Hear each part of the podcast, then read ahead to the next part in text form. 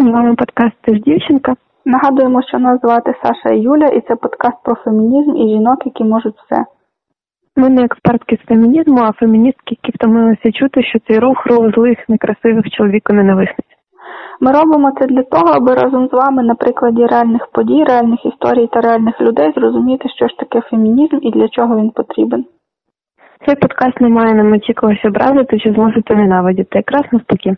Але якщо ви ненавидите жінок і вважаєте, що вимога звичайного людського ставлення до нас це занадто радикально, якщо ви не готові слухати чи дізнавати щось нове, то просто вимкніть цей подкаст. А ми починаємо. Сьогодні ми вперше записуємося дистанційно через карантин і сподіваємося, що якість від цього не дуже сильно постраждає, бо ми підготували справді класні історії і хочемо, щоб ви їх дослухали до кінця. Думаю, що Юлін чоловік там пошаманить нам щось і все буде чудово. А мені якось так дивно, що ми це по телефону робимо, що я навіть не знаю. Якось так Так, дуже дивно. немає ефекту присутності і, і якось странно. Це тобі був якийсь такий важкий, що мені сумно, що я не можу тебе обняти зараз. Мені взагалі просто сумно від всього. Я хотіла записувати біля вікна е, це все, бо там таке сонечко, але подумала, що поки ми будемо записувати, то сонечко звідти перейде в іншу кімнату і навіть через це мені стало. Я для хорошого настрою налила собі вина і поставила в е, духовку яблучний пиріг з корицею. Я думала, ти поклала вино в духовку. Я вже прям таке слухаю, думаю, що ж це буде далі. Глінтвейн в духовці, знаєш. Головне вчасно згадати, що він там. Це переходимо до новин. Напевно, так. Новини про жі- про і для жінок цього тижня все одно зводяться до коронавірусу, бо як ми цього як би ми цього не хотіли, пандемія впливає на всі аспекти нашого життя зараз.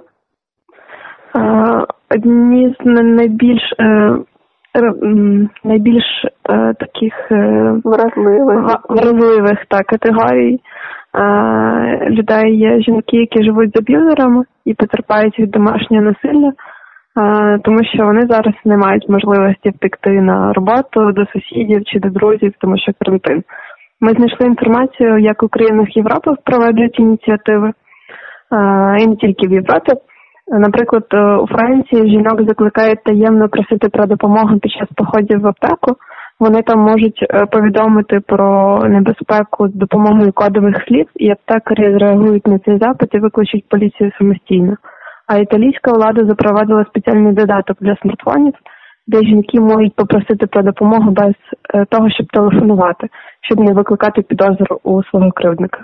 В Австралії в цей час уряд виділив 150 мільйонів доларів на допомогу жертвам домашнього насильства, коли країна пішла на карантин. Це просто знаєш якась паралельна реальність. Та-та. Бо в Україні ситуація невтішна. Е, На дивись інфо була стаття про сплеск домашнього насильства. Поліція стверджує, що викликів не збільшилось, але гаряча лінія з питань цієї проблеми говорить про інше і наголошується, що багато ска- скарг якраз пов'язано з бездіяльністю поліції в таких випадках. Вони апелюють до того, що карантин і аб'юзерів не можна просто виставити е, за двері. Тож жінки залишаються зі своїми кривдниками наодинці, а сам е, факт виклику поліції може погіршити ситуацію. Часто так і, так і є. У деяких містах зараз продовжують діяти притулки для жінок, що стали жертвами домашнього насильства, але через скасування міжміського сполучення дістатися до них теж є проблематично. Ну я справді думаю, що якщо ти викликаєш навіть поліцію, поліція приїжджає, їде і що? Ну, Саша, типу, поліція взагалі майже ніколи нічого не вирішує. Скільки разів ми там дзвонили, що там щось, якісь крики там біля машин ми чули, і, і жіночі, і чоловічі, і ще щось. І ми ніколи так і не дочікувалися, або коли вже приїжджали, то вже нічого не було, тому що вже було або запізно, або там вже все заспокоїлось. Ну, я в мене не було позитивного досвіду викликів поліції, хоча Діма не раз викликав. Ну, зате згадай, хто в нас е, очевидно найефективніший міністр. Насправді е, мене ще так е, повеселила одна історія, бо я писала про про це в Твіттері, і прийшов в реплай якийсь чувак, і типу, що а хто змушує цих жінок жити з аб'юзерами, бачили очі, що купували і так далі.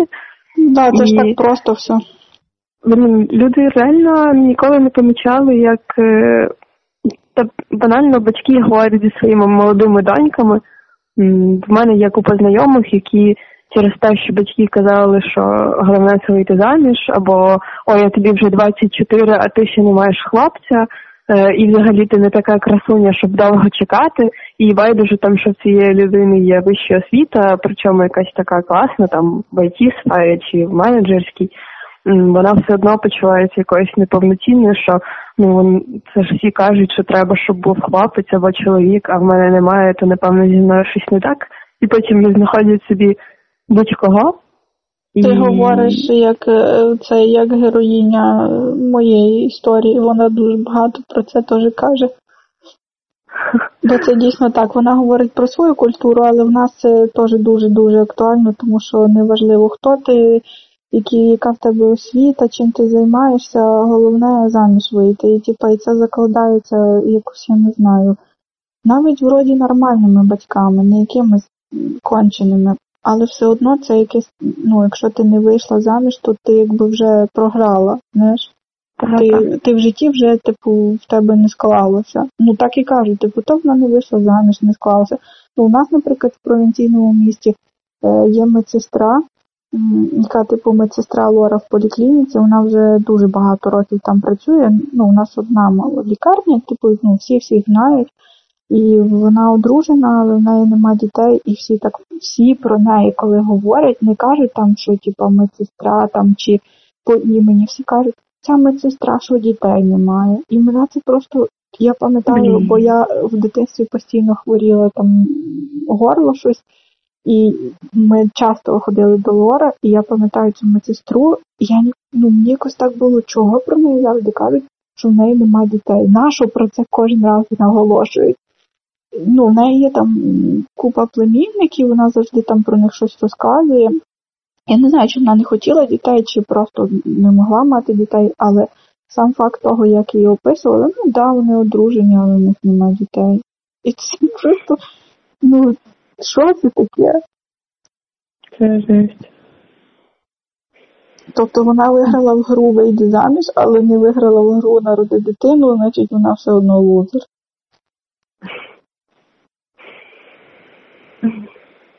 Добре, тоді можемо якраз переходити до твоєї історії, якщо вона перегукується з цією темою.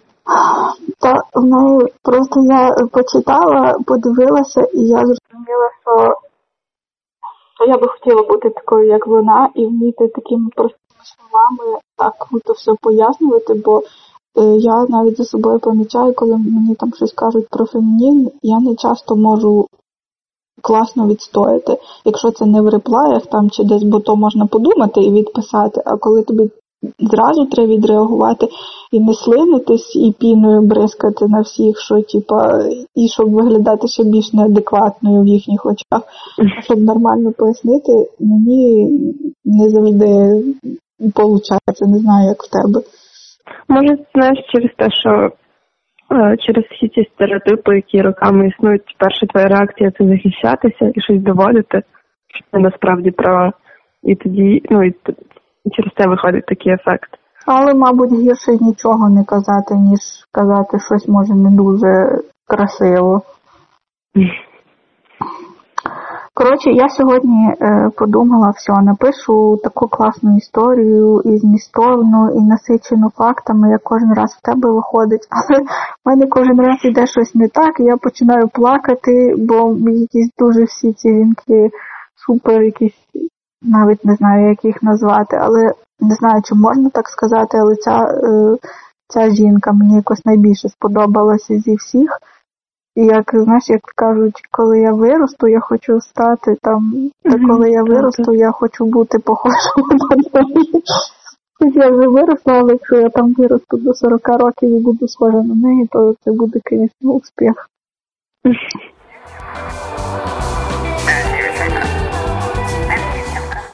Героїню мою звати Чимаманда Нгозі Адічі. І Саша підказала, що вона є в нас на камері, на, на кавері, на камері, боже мій. Е, я знаю по телефону, в мене просто якийсь ефект, що ми просто з тобою говоримо, а не записуємо е, цей, не записуємо подкаст. Але це прикольно. Коротше, я дуже залипла на її фото, бо вона ну, нереально красива, і я насправді маю якусь слабкість до темношкірих жінок. Часом залипаю на Пінтересті годинами, дивлюся на ці всі їхні вбрання, зачіски, прикраси. Коротше, дуже люблю таке. І насправді я би дуже хотіла собі якусь таку прическу, але я вже пробувала, що то воно не так виходить класно, як в них. Е, і так само е, я дуже люблю всі фільми і серіали, де африканки чи афроамериканки в головних ролях. І, мабуть, в кінці пораджу якісь фільми. Е, так от про Чімаманду. Дуже кльове ім'я. До речі, я в дитинстві хотіла, щоб мене всі називали Агатангела. Десь я колись в календарі побачила, що мій день народження, то, типу, по даті іменини е, Клементи і Агатангели. І мені вони так сподобались, що я навіть колись була собі якийсь нікнейм брала Клемента, а зошити е, всі в школі я собі ззаді внизу маленькими буквами підписувала Черниш Агатангела. Прекрасно. Е, Коротше, так що, якщо я помру і відроджуся, то думаю, що я буду називати Агатангела. Все, нікому не потрібна інформація закінчилася. Говоримо про Чімаманду. Е, Їй 42 роки, але вона виглядає е, нереально круто. Біографія її каже, що вона поетеса та лекторка, погуглила її книги і багато дуже захотіла прочитати. Е, Чімаманда одна з молодих авторів, яка змогла привернути увагу молодого покоління читачів до африканської культури. Одна з її цитат. Е, На все, що тобі будуть розповідати в школі про Африку, буде дві відповіді: правдива і та, що потрібна на іспиті. Ти повинен читати книги і знати дві відповіді. Е, В українському перекладі вже є понад 30 її книг. І розкажу трошки біографії. Не, не якоїсь скучної, але якоїсь такої для статистики. Вона народилася п'ятою з шести дітей е, в Енугу і виростала в місті Нсука е, на півдні Нігерії, де в університеті Нігерії її батько Джеймс Нвої Адічі був професором статистики і проректором. Мати Грейс Айфеома походила з села Аба у штаті Анамбра і працювала реєстраторкою-секретаркою у цьому навчальному закладі, будучи першою жінкою на такій посаді за всю його історію.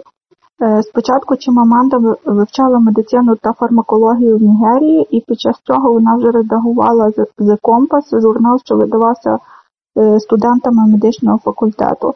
Е, Вже тоді Чимаманда відчула, що медицина то не її, і в 996 році поїхала в Штати навчатися. Прослухала курс лекцій у Дрексельському університеті, а потім перевелась у Філадельфію, бо так змогла бути ближче до сестри. У 2003 році вона здобула ступінь магістра в галузі літератури, пройшовши літературні семінари е, Джонса Хопкінса і в університеті Джонса Хопкінса, і в 2008 році здобула магістерський ступень у мистецтві, е, спеціалізувавшись в галузі наук е, про Африку в Єлі. Е, В 2005-2006 році е, була Годерівською стипендіаткою в Принстоні, в 2008 здобула премію Макартура. І Ред- Редклівський інститут перспективних досліджень нагородив Адічі стипендією е, на студії в Гарварді в 11-12 роках. Е, 18 травня 2016 Адічі здобула докторське звання гуманітарних наук в цьому університеті Гопкінса. Взагалі, там, якщо відкрити в Вікіпедії список е, всіх її нагород, то там просто, просто капець як багато всього, і то нема сенсу то все перелічувати. Е, Чимаманда є однією з дв- 20 найважливіших письменників фанта- фантастів старших 40 за версією Нью-Йоркер і була на обкладинці квітневого Time Magazine у 2012-му. А також вона додана в лист 100 найбільш впливових людей світу. Якщо чесно, якось навіть не віриться, що проста нігерійська дівчинка, жінка-письменниця, феміністка могла стільки всього досягти. Чимаманда Адічі належить до народу Ікбо, вона католичка, одружена та має дочку. Живе в Сполучених Штатах і паралельно в Нігерії, де проводить літературні семінари. Просто язик заплітається. Та такі імена, що треба було почитати їх пару разів перед тим, як читати зараз. Е, почитала перед цим е, записом кілька уривків з її книг, і в мене сьогодні якийсь такий день, що я то сміюся, то плачу. І сиділа в себе на кухні і ридала, бо воно реально все якесь таке особисте, і ти читаєш і розумієш, е, як це все потрібно. І я дійсно кожен раз почуваю себе якоюсь ображеною, коли чую, що фемінізм не потрібний, що жінки надумали свої проблеми, що все і так нормально, що ніякої дискримінації нема. А потім подивилася виступ е, Чимаманди на TED. Не знаю, напевно, всі бачили, але я не бачила. І хоч вона розповідає, наче то все з жартом і сарказмом, люди сміються, а я щось не могла перестати плакати, бо це все було дуже правдиво. Вона там розповідає частково і те, що є в книгах. Е, одна з історій про те, як вона приїхала на вечерю своїм другом Луї. І я так розумію, що то було якесь дуже популярне людне місце. Після вечері е, вона дала гроші паркувальнику, вона таки розказує, що я підійшла до машини відкрила е, гаманець, е, дала, е, вийняла звідти свої гроші і дала паркувальнику. А він, типу, дуже зрадів, взяв і якби ну, зазирнув через неї до цього Луї і сказав Дякую, сер. І, А перед тим вона каже, що в неї була розмова з цим її другом, який е, казав, що він не розуміє, про яку дискримінацію зараз може йти мова, що, можливо, раніше типу, це, це було актуально, але не в наш час. І вона говорить, що в цей момент, коли вона дала ці гроші, він крикнув до нього дякую. Вона побачила, як в Луї на обличчі якесь просвітлення пройшло. І це, е, ну, не знаю, мене дуже такі історії зачіпають. Бо дискримінація це не завжди щось велике, не завжди щось, знаєте, червоними буквами, як дебільна сексистська реклама світу матрасів. А це можуть бути ось такі прості буденні речі, які постійно трапляються з нами всюди. Чи Це не значить, що вони менш болючі. Так, навпаки, навіть вони просто такі непомітні, знаєш, вони так якісь такі колючі, не знаю, принаймні для мене так, бо їх я насправді дуже багато. Якщо, наприклад, на світ матрасів ще звернули увагу, і там багато хто щось написав, то на такі дрібниці реально люди не звертають увагу. Вона ще там е, розказувала. Е, про те, що коли вона приходить своїм чоловіком в е, якийсь ресторан, то завжди офіціанти вітаються тільки до нього. І вона каже: я е, просто відчуваю себе реально невидимою. І каже, що навіть е, якби кожен чоловік, який разом з жінкою в такій ситуації сказав, а чому ви не вітаєтесь до моєї жінки, то це вже велика робота. Тому що з часом все-таки хтось е, один почує, другий почує, і може нарешті вона, ну це вона говорила, я так розумію, про Нігерію, але думаю, що це не тільки в них так. Ну mm. та слухай, раз теж за руку вітаються тільки з чоловіками, якщо ти дівчина, то просто максимум тобі кивнуть або скажуть привіт. Ну знаєш, якщо чесно, і так як наші хлопці миють руки, то я і не дуже хочу, щоб вони зі мною віталися. Е, в тому плані я би взагалі казала, щоб ніхто ні з ким не вітався за руки, а після цієї пандемії ну, може, вже не взагалі так краще. Так, так. Хай би мили руки і не простягували їх нікому. Е, ще вона е, часто каже, що її звинувачують в тому, що в її книгах і статтях відчувається, ніби вона зла. І вона сміється і каже, що так і є, вона зла, бо є за що злитися. І мені дуже подобається, як вона розповідає про виховання е, дівчаток і хлопчиків. Е, вона це все накладає знову ж таки на Нігерію і Африку загалом, проте і для нас це все актуально. Одна з її книг це наче листи подрузі з виховання дівчинки. І насправді вона навіть е, не то говорить, як виховувати дівчат, вона більше говорить, як виховувати так хлопців, щоб дівчат вже не треба було якось специфічно виховувати і до чогось готувати. Ну, не буду розказувати все, але мені капець це все близьке, і я якось прям відчуваю з нею якось споріднення.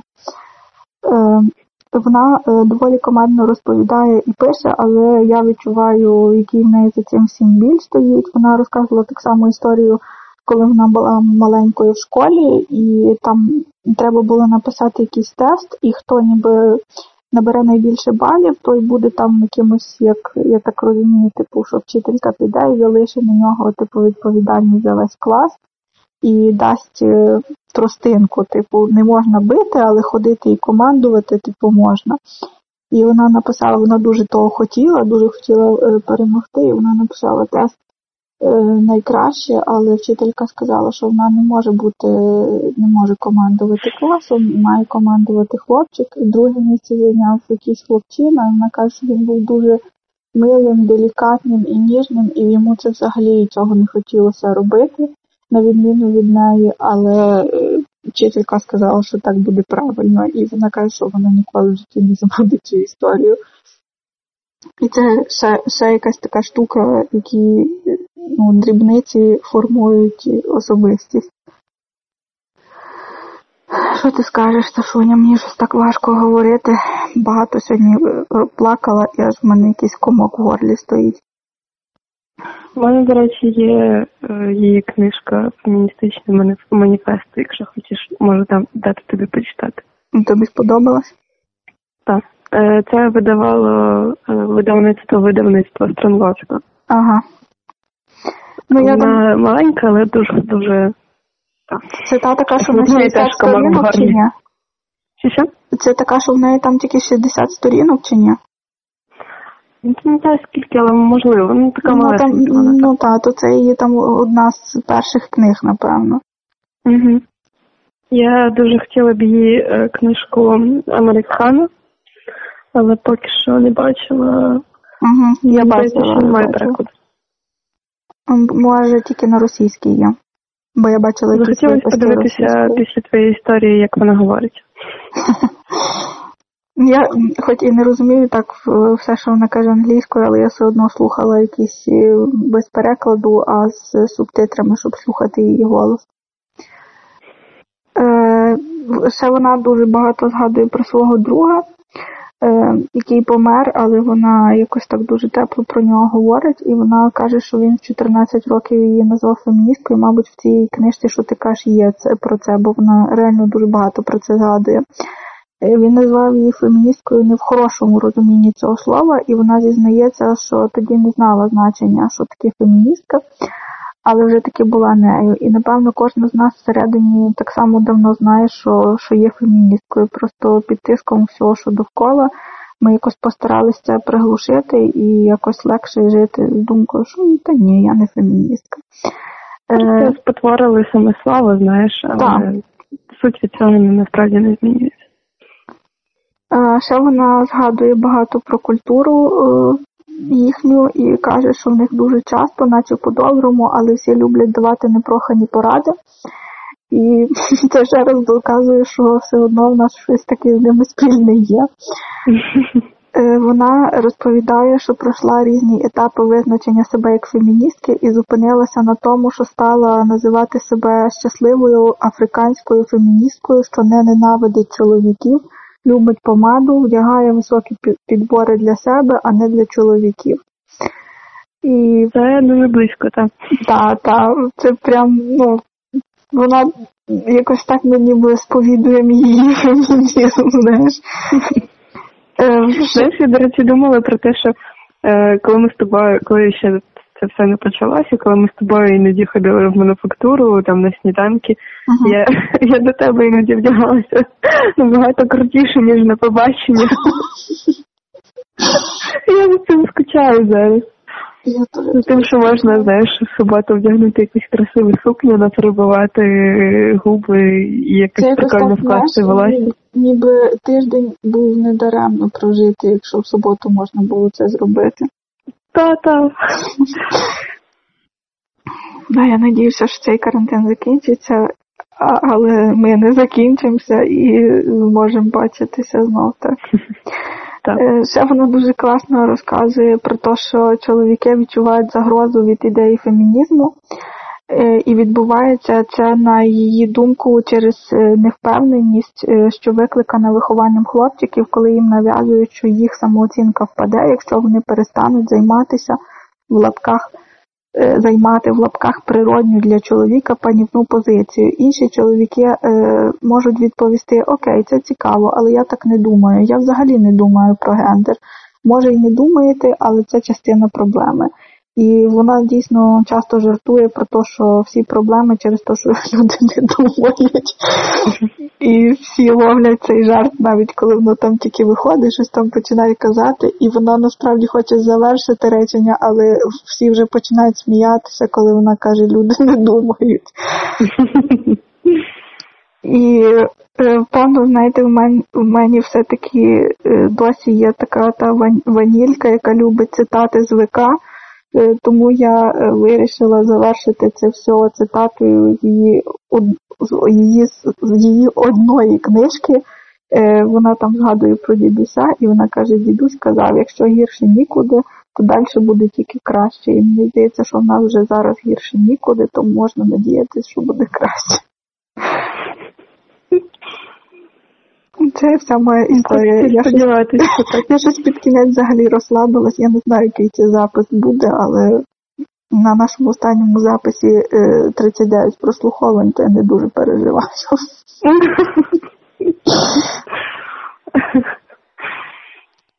Дякую тобі за історію. Мені захотілося почитати її більше і послухати більше. Ну, якщо ти читала книжку, то я думаю, що ти і так з нею знайома, так нормально. Але я в тебе візьму її. Да, обов'язково. Коли побачимось. Знаєте, я сьогодні постила в Твіттер гівку е, про наш дистанційний запис, яка просто ідеально ілюструє всю цю ситуацію. Як Джой і Чендлер сидять в різних е, квартирах біля вікна, де йде, де йде дощ. І там на фоні має грати музика All by Myself. Мені теж порадувала ця гівка. Я не радують ці гівки від тебе, але друзі мої більше радують. Перейду до своєї історії. Е, коли апатія дуже затягує, як зараз, наприклад, і нічого не хочеться. Історії, які ми розповідаємо, як історія чи моменти, мають хороший терапевтичний ефект. Ем, вчора я писала цю історію близько півночі, була втомлена після роботи, відчувала, що мені прокидається просто енергія і злість. Типу, що факіт, треба прорватися, пережити це все, бо нам дуже багато всього ще треба зробити, багато за що треба ще боротися.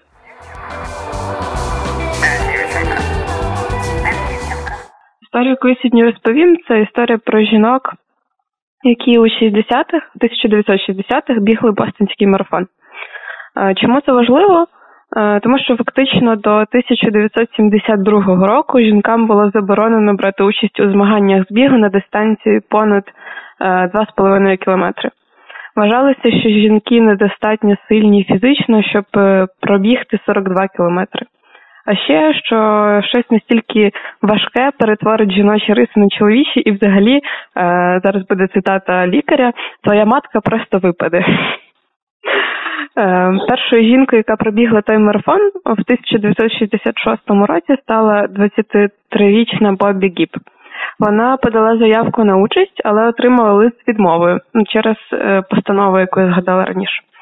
На той час вона тренувалася вже два роки і могла в гірській місцевості пробігати понад 60 кілометрів на день. В день марафону Бобі просто заховалася в кущах е, десь близько старту і вибігла, коли пролунав постріл про початок марафону. Це був протест проти заборони жінкам бігати.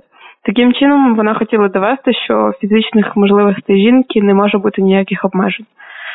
До речі, на марафон вона приїхала з іншого кінця штатів до своїх батьків.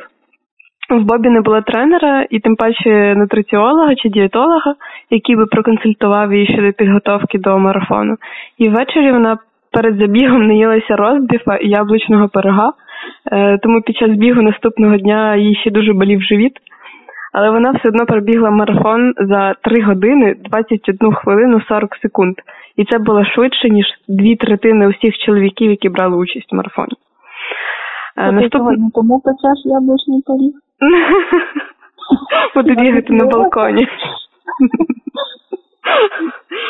Е, наступного року, в 1967-му, іншій бігунці Кетрін Швіцер вдалося зареєструватися для участі, але лише тому, що вона не вказала своє повне ім'я. Насправді, перша е, спершу жінка нічого не хотіла нікому доводити. Вона просто дуже любила бігати. З дитинства хотіла бути спортивною журналісткою. А марафон у Бостоні тоді був дуже великою подією, тому що е, марафонів в Нью-Йорку і Лондоні ще не існувало. Е, в той час Кетрін тренувалася в чоловічій команді міста Сіракіус. Її тренер брав участь у марафоні 15 разів, і вона теж дуже хотіла спробувати. І одного разу вона запропонувала побігти марафон разом. Її тренер сказав, що жінки не можуть бігти марафон. Вони сперечалися, і він все ж погодився взяти її з собою, але сказав, що вона мусить бігти з номером, офіційним номером зареєстрованого учасника марафону. Кетрін сказала в листі е, свої ініціали без повного імені і зареєструвала, бо подумали, що це чоловік. Під час марафону один з офіційних представників події намагався зіштовхнути її е, з біг, бігової дороги, кричав на неї лаявся, але хлопець Кетрін завадив йому, а тренер закричав Залиши її у спокій. І цей момент сфотографували, і ця фотографія стала просто культовою, дуже відомою. Е, ми її прикріпимо обов'язково в постах про анонс цього епізоду подкасту. Е, найбільше організаторів організаторів обурив якраз оцей нагрудник з номером, доказ того, що вона жінка офіційно брала участь у марафоні.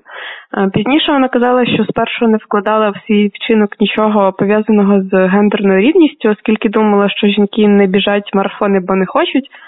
Але після цього інциденту вирішили, що за будь-яких умов мусить фінішувати.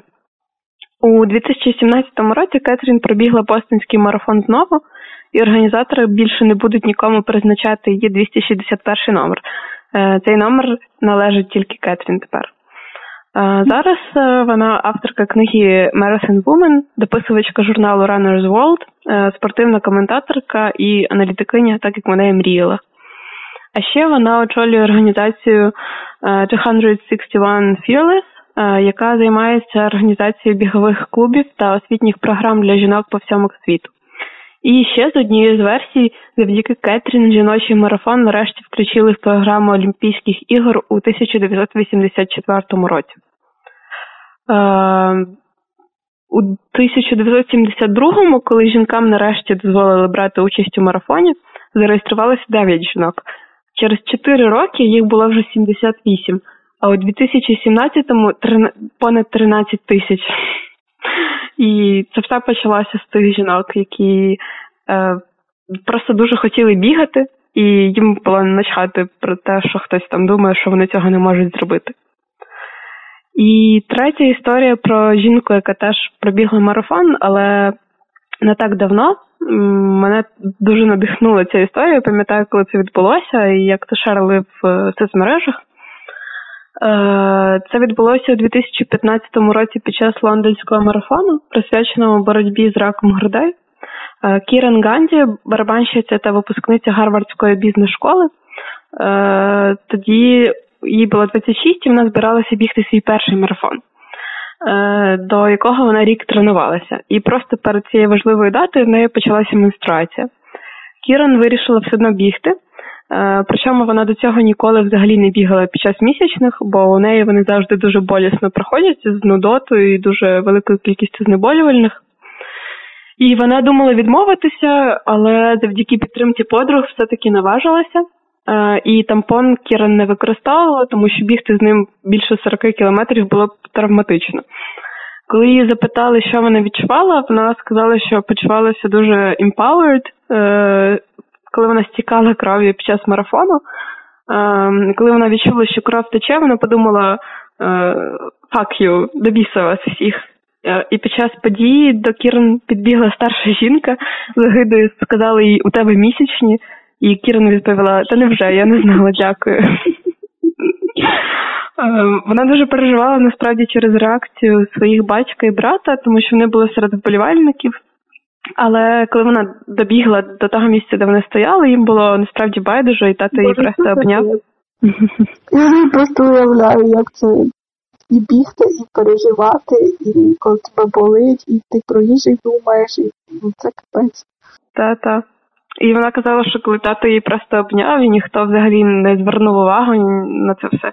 Для неї це було дуже важливим моментом, коли вона зрозуміла, що насправді ці всі штуки, якісь нав'язані, не мають значення, це просто твоє тіло. І мені було дуже радісно читати колонку Кірон про цей досвід. Е, радісно від того, що ми живемо в час, коли, можливо, все нарешті зміниться. Е, коли нарешті чоловіки перестануть вирішувати, що жінки можуть, е, а що не можуть, е, і перестануть нав'язувати своє тупе бачення того, чого жінки мають соромитися. Думаю, що мені пощастило з чоловіком, який знає, які прокладки мені купити, питає, що я відчуваю, загортає в ковдру і приносить вино зі смачною їжею. Але я усвідомлюю, що досі є чоловіки, які гидливо дивляться на твої прокладки на касі в супермаркеті, або не можуть е, чути слово менструація і просто впадають в якийсь припадок. Бо це ваші жіночі справи, і про це треба говорити хіба що між собою. І через це так багато жінок досі соромляться себе і свого тіла. Але мені здається, що коли ми будемо з тобою старенькими бабцями, то це все буде інакше. Слухай, ти сьогодні так от пожгла, що капець, я посміялася просто. Припадки чоловіків показі. Особливо смішно, бо, бо реально часом дивишся, а в них аж окремі. Кумедно. Це дуже класна історія. Мене так вчора зарядило це все і надихнуло. Я навіть не маю тут що додати. Просто одне задоволення це слухати. Я не знаю, що нас не слухають, ну самі собі винні, бо це дуже дуже файно. Дуже всім цікаво зараз про коронавірус читати. Та ні, просто люди втомилися, думаю, що від будь-якої інформації вже то ми з тобою самі ниємо, що там багато роботи, хочеться їсти, так, спати і то нам важливо, бо ми робимо все одно, не знаю, який цей випуск буде. Але я думаю, що навіть якщо паршивий якийсь буде, все одно треба виставити, бо ну, це якась робота пророблена і хай буде. Так, обов'язково. Це важливі історії, і ми розказали про них так, як ми хотіли розповісти.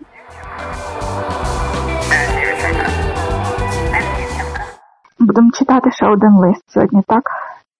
Так, так.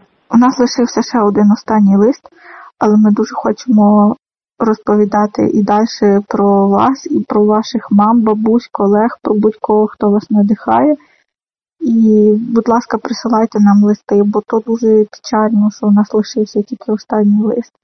Сьогодні Саша прочитає лист нашої слухачки Анни про її неймовірну прабабусю. Так, дякуємо дуже Анна за лист. Слухайте. Е, привіт, дівчата! Мене звати Анна. Подобається ваш проект. Я хочу розповісти про одну сильну жінку в моїй сім'ї та моя прабабуся, мама моєї бабці. Вона померла далеко до мого народження, і про неї з повагою розповідають усі в родині. На її честь назвали мене. Вона була молодою заміжньою жінкою з трьома дітьми, коли її чоловіка вбили.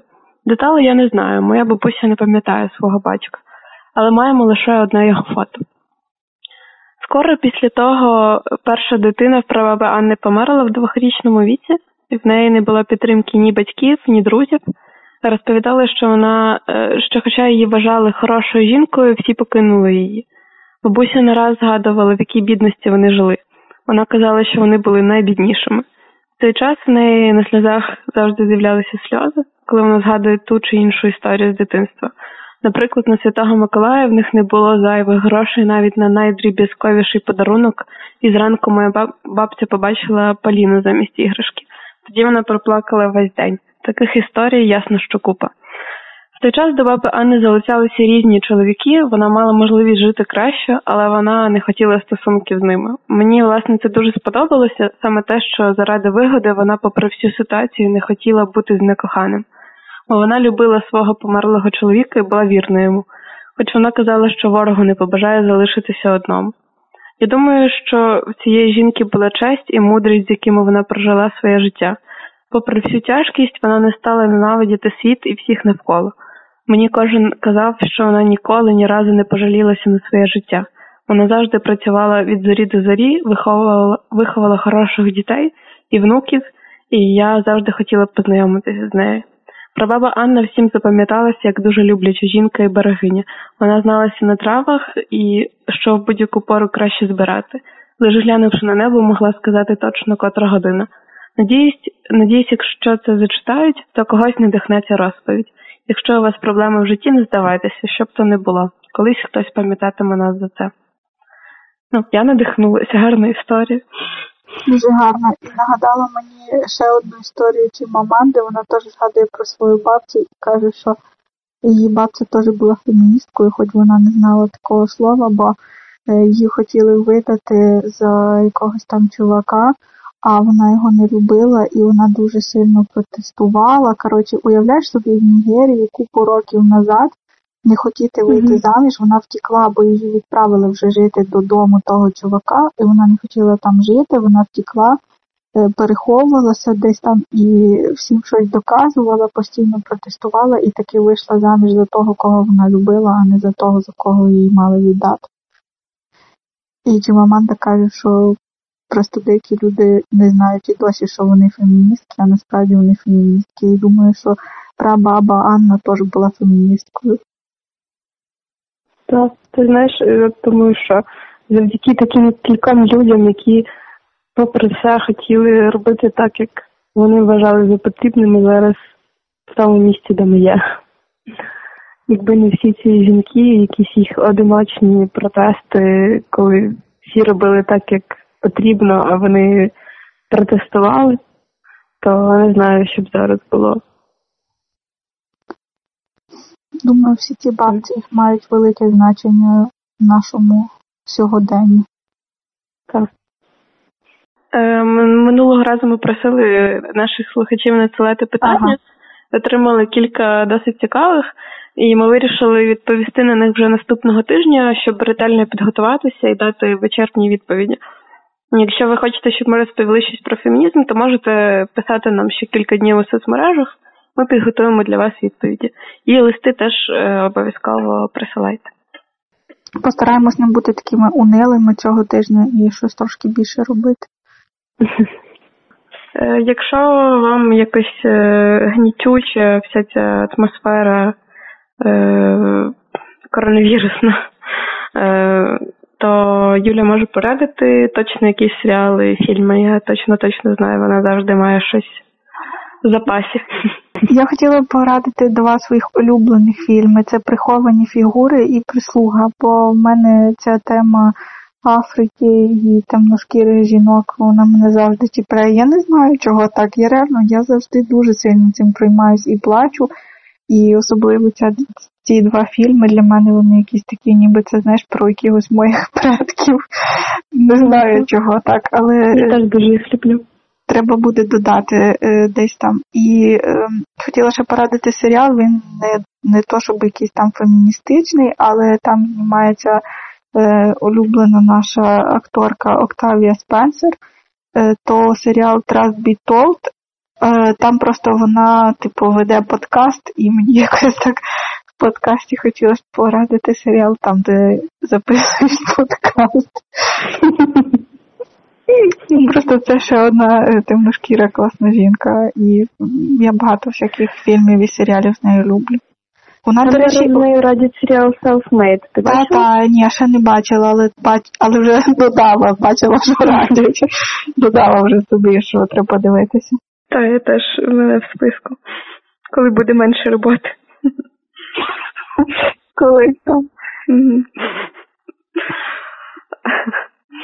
Ми сподіваємося, що ви здорові і ваші рідні теж здорові. Бережіть себе, поснідайте сьогодні з друзями по скайпу, подзвоніть батькам, запитайте, в них справи. Врівноважуйте всі ці погані новини чимось хорошим і пам'ятайте, що треба залишатися вдома. І ти ж дівчинка, отже, ти можеш все, навіть стриматися і посидіти кілька тижнів вдома заради своєї безпеки та безпеки людей навколо.